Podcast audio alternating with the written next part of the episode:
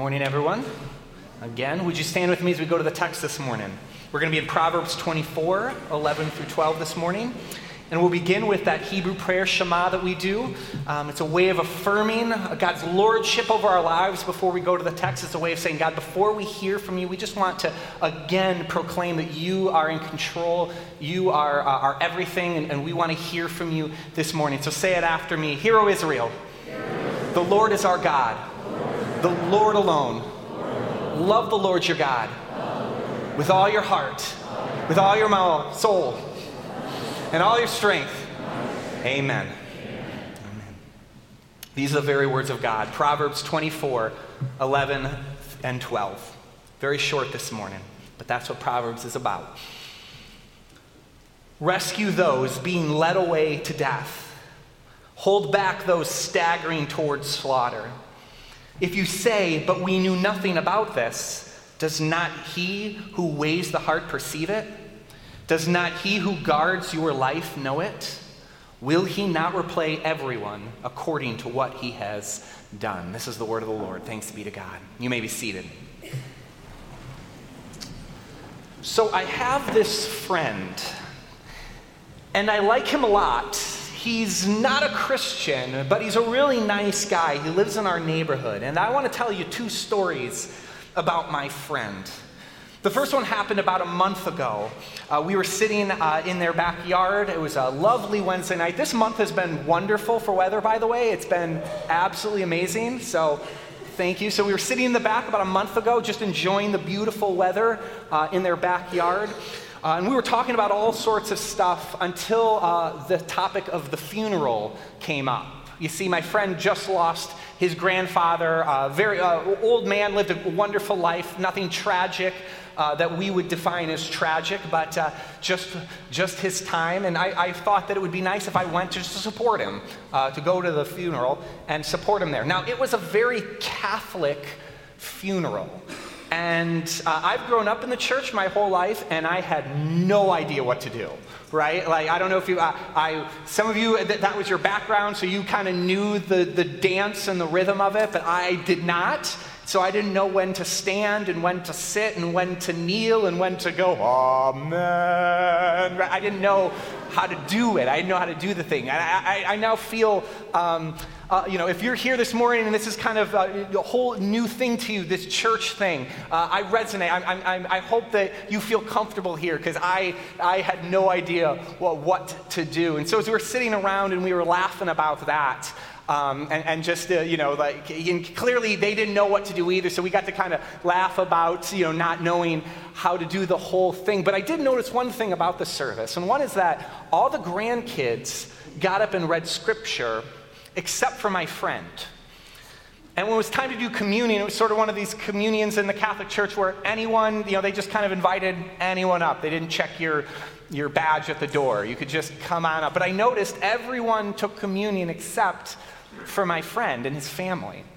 And so we began talking about, he admitted, he said, uh, you, you, might have noticed that I wasn't, I wasn't there. I didn't, uh, I didn't read scripture. I didn't really participate in that. And I said, yeah, yeah, I mean, I, I noticed. And he said, I just, I just didn't feel comfortable with the whole thing. And as we began talking a little bit more about it, uh, he said that with everything happening in the Catholic Church right now, with the, the seemingly utter lack of value and protection for people. All the news clippings and things I hear on the news, I just couldn't support a community, an organization, an institution like that. I just couldn't support something like that. And we talked a while about this. And what I realized as I walked away from the conversation is that he hadn't seen any type of wisdom with regard to this. He didn't see any type of wisdom when it came to the value of life. In fact, what he saw was the opposite. He saw an anti wisdom in a lot of ways. And that's not to paint a that is to paint a broad brush. We don't know every situation, everything, but as he was as as it was being portrayed to him through the news, through newspaper clippings, what he was seeing and what, what he was uh, realizing, or, or at least what he was perceiving from what he was being told, was not a wisdom when it comes to the value of life. It actually was an anti wisdom. And in fact, if that is what it looks like, I don't blame him for wanting nothing to do with it. So the question for us is well, what does wisdom regarding the value of life actually look like? If, if we were to do it in a way that my friend could look at that and say, ah, that's actually something I could get behind, that's actually something I could be on board with, what type of wisdom would that look like? Now, we're in a series in the book of Proverbs, which is what it's all about. It's this book about wisdom or, or, or building wisdom, having, uh, living a life that's wise. And in this book, the word wise or the word wisdom is used 109 times. But the thing is, is that this one word that we use in English, there's actually several words in Hebrew used in the book to, and translated the same way, but are used to emphasize different elements of wisdom. Let me give you an example. Sort of the, the, the first one, the primary root word of wisdom, the one that we generally get the word from, is, is a word uh, that just means that. It's sort of that general kind of uh, just throw it all kind of word. It means wisdom. It's very general in nature.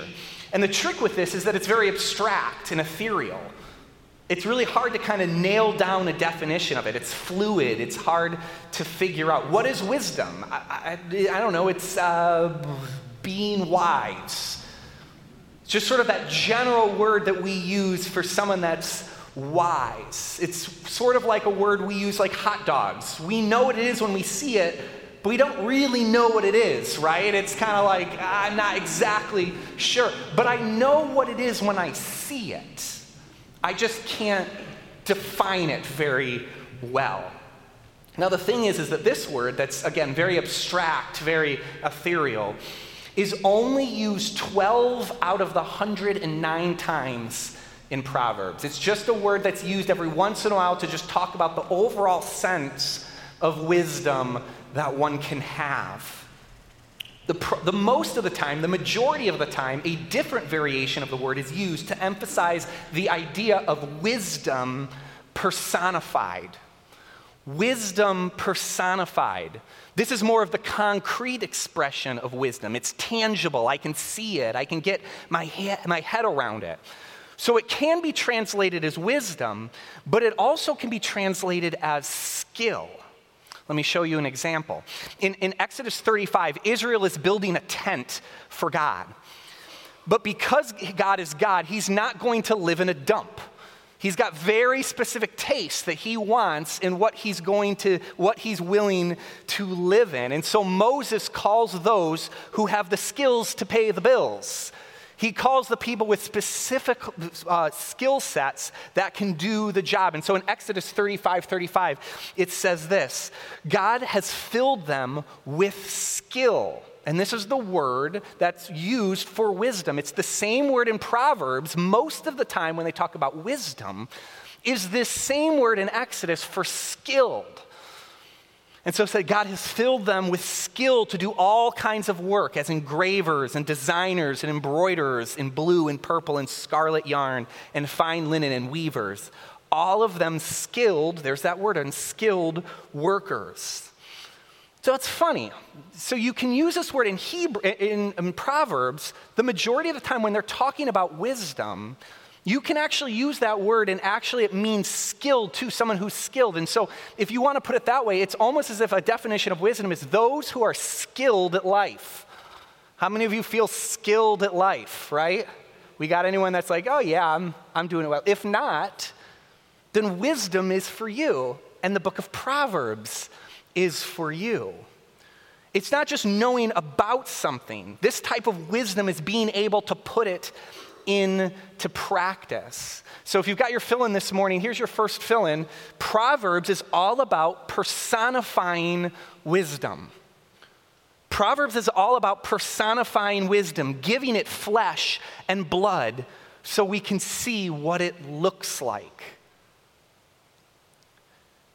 And this is where why we can, we can call it like a skill, something that you can actually see. When you embroider something, when you engrave something, you see the finished product.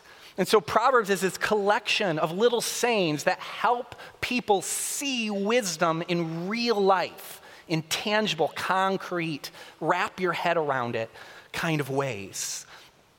It's about personifying wisdom. Now, Pastor Milo mentioned last week that one of the creative ways Proverbs does this, there's actually several ways Proverbs kind of, in a poetic sort of way, shows us that this wisdom is all about the concrete idea, about being able to see it. And so they personify it in different creative ways. One of the ways they do it is through a woman. They actually call wisdom a woman and give, uh, give wisdom uh, a female characteristics and ways that we can do that. Like in Proverbs 4 6 and 8 and 9, it says this Do not forsake wisdom, and she will protect you. Love her, and she will watch over you. Cherish her, and she will exalt you. Embrace her, and she will honor you. She will give you a garland to grace your head and present you with a glorious crown. And so, all of a sudden, uh, this idea, this concept of, women, of wisdom, isn't just an abstract idea, but it actually is concrete in someone. It gives a personification of what wisdom could be. And so, we see that in this person. Proverbs actually does this in another way. Just a few chapters later in Proverbs 8, uh, they actually uh, uh, call wisdom and sort of show wisdom as someone who is co laboring with God through creation.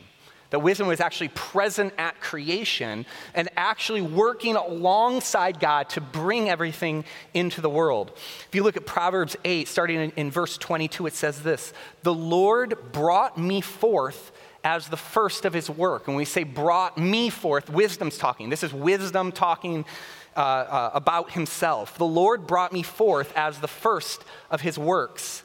Before his deeds of old, I was appointed from eternity, and at the very beginning, when the world came to be. When there were no watery depths, I was given birth. When there was no spring overflowing with water, before the mountains were settled in place, before the hills, I was given birth. Before he made the world or the fields or any of the dust of the earth, I was there when he set the heavens in place. When he marked out the horizons on the face of the deep, when he established the clouds above and fixed securely the fountains of the deep, when he gave the sea its boundaries so the waters would not overstep its command, and when he marked out the foundations of the earth, I was beside him as a master architect. I was filled with delight day after day, rejoicing always in his presence, rejoicing in his whole world, and delighting in mankind. What an interesting way of describing wisdom. It's almost as someone, uh, an entity that's co laboring with God in creation. If you have, your, uh, if you have that uh, fill in, we're going to fill in three things for you. Here's three ways that wisdom is described in the passage. First off, it says that wisdom was the firstborn of all creation, firstborn over all creation. It says, The Lord brought me forth as the first of his works. And it says several times that uh, before anything else, I was birthed. So we see that wisdom makes its claim that he is the firstborn of all creation. Number two, he says that all things were created through him. Wisdom says, I was beside him, I was beside God as a master architect. He calls himself, that word means one who designs, one who builds, one who plans out. And so he says that I was with God, co laboring with him to help bring about the world. I was a master architect by God's side the entire time. And so he is, uh, for all things were created through him. Through him, all things were created. And then wisdom goes on to say that I was before all things. I mean, most of this whole passage is him talking about before this and before that and before this. I was. I was here before any of it began. So he is before all things. He's the firstborn of all creation. All things were created through wisdom, and wisdom is before all things. Before he says, before his deeds of old, I was appointed from eternity. From eternity, I was there. I was appointed. What a funny way to describe wisdom. Now, hang on to that. We're going to explore that a little more later on. But if you have your last fill in for this part, uh, what I want to really push today is the idea that wisdom has a face. Proverbs gives wisdom a face. It's not about just talking about some ethereal wisdom that you should have, something that we can't really apply to our lives, something that we can't really get a handle on. The book of Proverbs is all about teaching us wisdom that we can see, we can touch, we can smell, we can taste. We can look at people in their lives, and if they follow these little sayings, all of a sudden a tangible picture comes into focus. And so Proverbs gives wisdom a face. And for each week of this series, we're going to see what wisdom looks like in all of these real, tangible, concrete, wrap your head around it kind of ways. Things like parenting and friendship and mental health and sexuality and marriage. And today, as we've alluded to, we're going to talk about how we handle life. How we handle life. Now, our, our passage this morning is in a section of short, pithy sayings that each highlight where wisdom can be seen in some element of life. And there's a whole lot of them. Just little sayings, little quick ones. They're meant to, the whole, the whole point of ancient wisdom like this is to be short, be concise, so that you can remember them. Remember, they weren't carrying around a book of Proverbs everywhere they go. Were, books were not available back then. You might have one for an entire community if you were lucky. And so they were meant to be short, quick little sayings that you could remember and in turn internalize so that then you could do this type of wisdom that Proverbs is talking about. Go and actually do it. Show the picture, give the tangible expression that I can see. And these Proverbs also are independent units that can stand alone. Context is actually not required for understanding. It's actually one of the rare times in scriptures that we don't have to look to the left or to the right in order to understand what's going on. I would not advise that in any other place in the Bible, but here you can. Little sayings that are, are, are totally in isolation you can look at and, and learn something from and, and understand one element of what it is. So let's, let's take a look at that little pithy saying this morning and, and glean some things from that. First, it says this rescue those being led away to death, hold back those staggering towards slaughter. Now, this verse uses a poetic feature called parallelism. And what parallelism, this type of parallelism that's being used here, unifies these two lines. If you notice, there's two lines. It says two separate things. One, rescue those being led away to death. Two, hold back those who are staggering towards uh, slaughter. There's a parallelism to them. And what this type of parallelism do is it's, it's, it's affirming one central idea, but saying it in two different ways with two distinct ways that you can do this one central thing.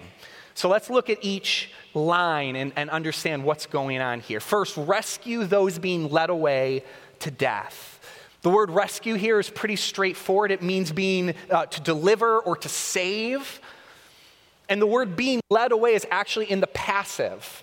It's actually in the passive, which means that the person who needs to be rescued isn't doing the action by themselves. They are being led away, they're not doing the leading. What that means is somebody outside is pulling them along towards death. And what we can, what we can take from that is there's oppression going on here. Something is happening to someone else. Someone is being led away to death. And so they need to be rescued. They need to be saved. There is a, there is a uh, opposition happening. There is oppression that's going on. The distinctive here is that the rescue is the rescuer has, is facing death at the hands of someone else. The distinctive of this line is the rescuer needs help, needs to be rescued and saved from death at the hands of somebody else. And the next line, which looks similar but actually has its own distinctive feature as well. It says, Hold back those staggering towards slaughter. Now, the word stagger here can mean like physically uh, stagger, if you will, but it also came to mean in those days financial trouble as well. Somebody who staggers is somebody who, who can't keep themselves up, who can't uh, be afloat, who can't hold their own weight. We find this in places like Leviticus 25. Here's a good example. In Leviticus 25, 35, it says this If your brother becomes poor, and cannot maintain himself. That's that word uh, stagger. He can't hold himself up. If one of your brothers becomes poor and, and begins to stagger, cannot maintain himself with you, you shall support him that he may live. And the word for slaughter can mean sort of like a physical death, but it also can just mean ruin or destruction, somebody who's, who's got things messed up. And so when we read this and we understand what parallelism, that they're saying two distinct things while maintaining a union, we can, we can begin to, to get a, a better picture of what's going on. We see that what's, what's happening here is that the, the, the overarching, the unifying principle is that we need to value life that life is important, that God values life with everything. In fact, uh, in the next verse, God reminds us that He guards our lives too. He guards them. And you don't guard things that aren't valuable, right? Nobody uh, took up a sword and went back and forth for their rice cooker. Right? Nobody guards their rice cooker because they're not important. We never use ours. I just said to Molly the other day, I was like, do we ever use that thing? And she's like, oh, we use it, we use it. I'm like, Okay, right? Nobody guards it. If I saw my son playing with it, I'd probably let him keep playing with it. I don't really mind if it breaks, right? Because it's not valuable, at least not to me. It's not valuable. But the passage says God guards our lives because they're valuable. Our lives are valuable. That's the unifying thing that holds uh, this together. But what are the distinctives? The distinctives are that in one case, someone is being led to death. And so, how do we value life? We rescue those who are being oppressed. We rescue those who are being led away. Somebody else is doing the leading towards death. But we also value life when we see a brother or a sister who is staggering in their lives, that things aren't going well and they're heading towards destruction. They're heading towards ruin. Things are not going well. And notice this the second line isn't a passive verb. The one who is staggering is the one who's doing it. So there's not an oppression here.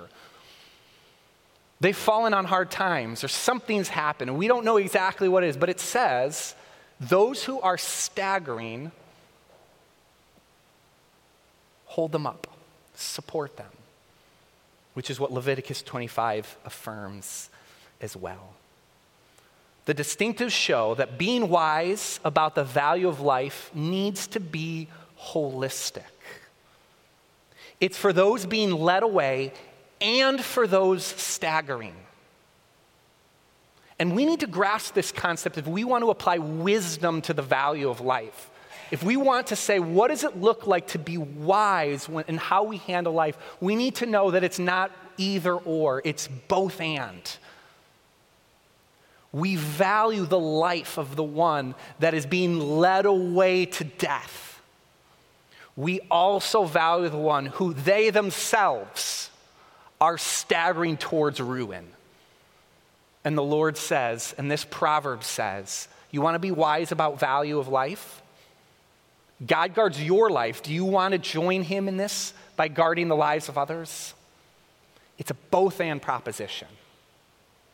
We take care of our brothers and sisters that are in need, and we fight and rescue and save those who are being led away to destruction. There are those in the world who are being led away to death. We looked at one example just a few minutes ago on the video, but probably in our context, the most notable example of the one that, and the one that garners the most tension is the issue of abortion. This is something we must fight for. We must stand for those who can't defend themselves. We must save and rescue those who are being led towards death. They are not doing the leading, they are being led towards death. Absolutely. We must fight for that. But we must also do it with a holistic approach to life that says all of life is valuable. And so we fight for all people who are being led to death. We fight for all people who are staggering. I can tell you from experience that one of the biggest criticism from those of my friends who are pro choice is the seemingly hypocritical emphasis on those being led away to death and not those who stagger in ruin. That's just the reality. I'm not saying that's right or wrong. I'm not saying that's the reality, but that's their perception. Their perception is that we shout and scream and yell at one type of life. But what about the life of the mom? And what about the lives of those who are stuck in pattern of poverty? And what about those who are disenfranchised? And what about those who are enslaved? Wisdom in life is affirming and acting on the value for everyone. And it's only then, when the world sees a holistic picture of the church affirming all of life, do they begin to say, you know what, that, that's consistent, that works, and they're fighting for everybody. So let me tell you how we address this at Randall Church. Because actually, in reality, I'm so proud of our church. I love the way that our church does this. And I, I, want to, if you allow me, I want to brag on Randall for a few minutes because I love the way we do this. One of the three ways that we reach out outward in the world is through partnering. We partner with different missionaries and organizations around the world to support them in gospel centered work. And there are things that we cannot do on our own, but we team up with people God has called who have specific skills and availabilities and opportunities who can help.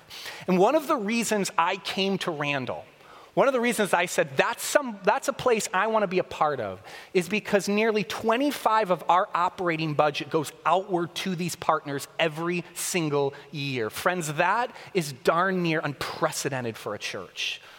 I've seen a lot of churches, I've seen a lot of church budgets. That is near unprecedented. You would be hard to look at a, another church in this area's uh, budget and see that percentage dedicated to make sure that there are partners around the world working to bring the gospel to places that we can't. I love that about our church. I love that we do that. And one of our partners is an organization called Sunrays Ministries. And Sunrays fights to eliminate this abortion issue we talked about, but they have chosen to support all of life. Both the child and the mother through classes and housing and medical care and doula services. It's wisdom with a face. And another partner is Urban Christian Ministries that we support.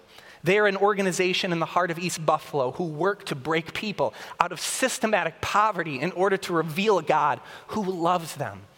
It's wisdom with a face. And today is Freedom Sunday. And our partners, IJM, International Justice Mission, host this Sunday each year to raise awareness of a particular way that we can rescue those being led away to death because modern slavery is real and happening all over the world. And at the second part of this passage, it actually warns us about the lack of awareness. It says this If you say, but we knew nothing about this, does not he who weighs the heart perceive it? Does not he who guards your life know it? Will he not repay everyone according to what they have done? And what this Sunday does is it removes our ability to say, I didn't know. It removes our ability to be able to say, I just didn't know anything about this. And so we have a kiosk set up in the back for you to learn more about IJM today. And we'll have other kiosks for all of our partners. We try to highlight a partner at least once a month to see and have you understand and know all the things we partner with so that we can be a holistic approach to life. Now, the problem is, is today is a fire drill. And so we literally are going to ask you to leave the building as fast as possible. we ran into a problem with that uh, when we were organizing this. We're like, IJM Sunday, Freedom Sunday, let's set up the kiosk. And we're like, wait a minute. Literally at the end of the service, we're going to ring an alarm and tell everyone to get out of the building as fast as possible. So that's not going to work well. So, what we've done is in every corner of the building, because we're going to ask you to actually evacuate, there is no real fire, by the way, just there's no fire, this is practice. But we're going to have people uh, head to each of the four corners uh, to practice a fire drill uh, this morning. There's going to be some, uh, some just some take home uh, uh, cards at each corner. This is what we'll ask you to do. Just grab one. There's no commitment. It's just a way, it's, it's a way that you might be able to get involved with IJM, a way that you might be able to uh, partner with them through something that they call Freedom Partners, um, in which you, there's a, a monthly, uh, a monthly gift that you give, but then they send you all sorts of things in the mail and ways that they're connecting and stories of what's going on. We're actually going to have a kiosk set up next week as a response when there isn't a fire drill. So we figured that was a little better. So, what you should do, just grab that on your way out, pray about it this week, and if you feel like this is something God's asking you to do, come back with, next week with that in hand. We'll also have extras if you forget. Come back next week, and uh, you can make a response in that way. Here's the thing the power of the church is that we do not have to give ourselves to everything. A holistic approach to life does not allow us each individually to do it all, but together collectively, we can show the world the value of all of life. So when you give to Randall, you give to life, and not just one type of life, life at every stage. And when you join our church, you belong to an organization, an institution, a community who collectively affirm life at every stage. And when you get involved with our partners through prayer and advocacy and volunteerism and additional financial means, you are part of a larger community who work together to support life at every stage. Friends, it's wisdom with a face. And now the New Testament, then, brilliantly takes this personified understanding of wisdom and uses it to describe the ultimate face of wisdom. Paul writes in Colossians, in the very first chapter, right off the bat, in Colossians 1, he says this The Son, Jesus, is the image of the invisible God, the firstborn over all creation. For in him all things were created, things in heaven and on earth, invisible and invisible, whether thrones or powers or rulers or authorities. All things have been created through him and for him. He is before all things, and in him all things hold together. Just a few lines later in Colossians, in Colossians 2, he says, My goal is that they may be encouraged in heart and united in love so that they may have the full riches of complete understanding, in order that they may know the mysteries of God, namely Christ, in whom are hidden all the treasures of wisdom. You see, friends, wisdom has a face, and his name is Jesus. Wisdom has a face, and we see it in Jesus. He is the firstborn over all creation. All things were created through him. He is before all things. Wisdom is personified ultimately in the person of Christ. And when we demonstrate wisdom, we give the world a picture of what Jesus is like. When we demonstrate wisdom in the world, we give the world a face. And it's Jesus. The band wants to come up now. They can. And when it comes to life, the scriptures remind us that we are all dead and Jesus brings us to life.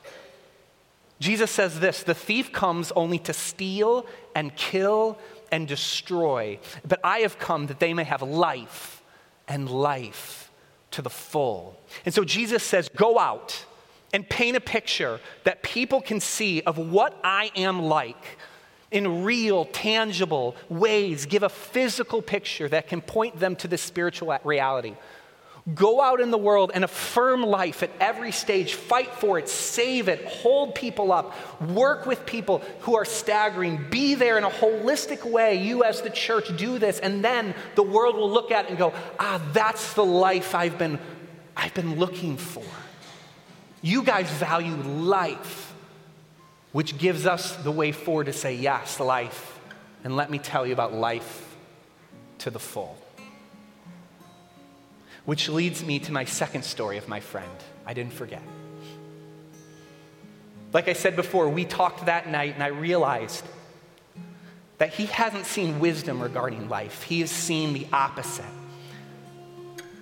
And that is what, if that is what Jesus looks like, I don't blame him for wanting nothing to do with it. if that's the face of Jesus, then I don't blame him at all.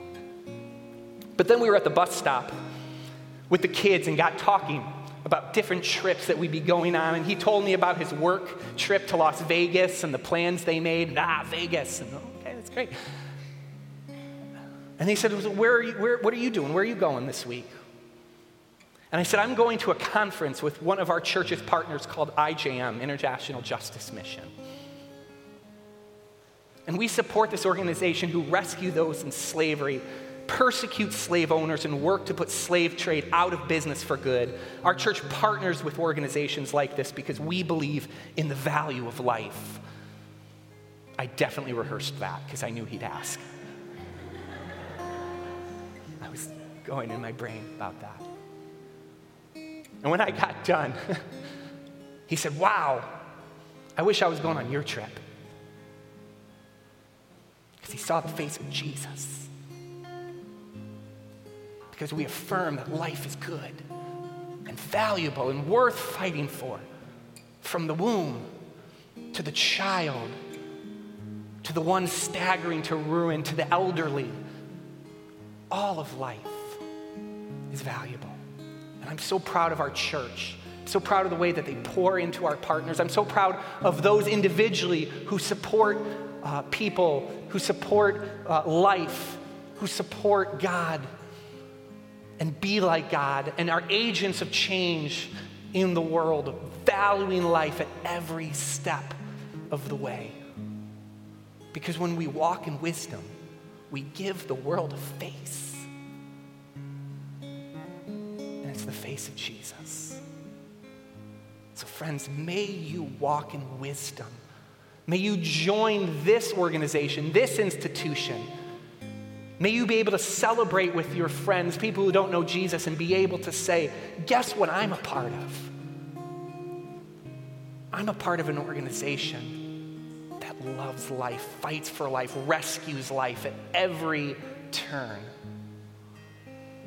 And perhaps someone will say, Wow, I, I, want, I want to do that too. I wish I was going where you're going. Let us apply wisdom to life and let the world then see that what we have is life and life to the full. We have the face of Jesus. Let's pray.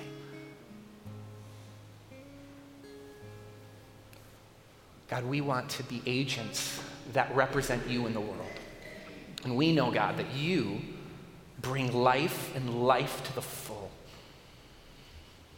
And so, Lord, as we go out together, collectively, may we be able to represent life at every turn. May we represent those who are being led to death, and may we be representing those who are staggering towards ruin,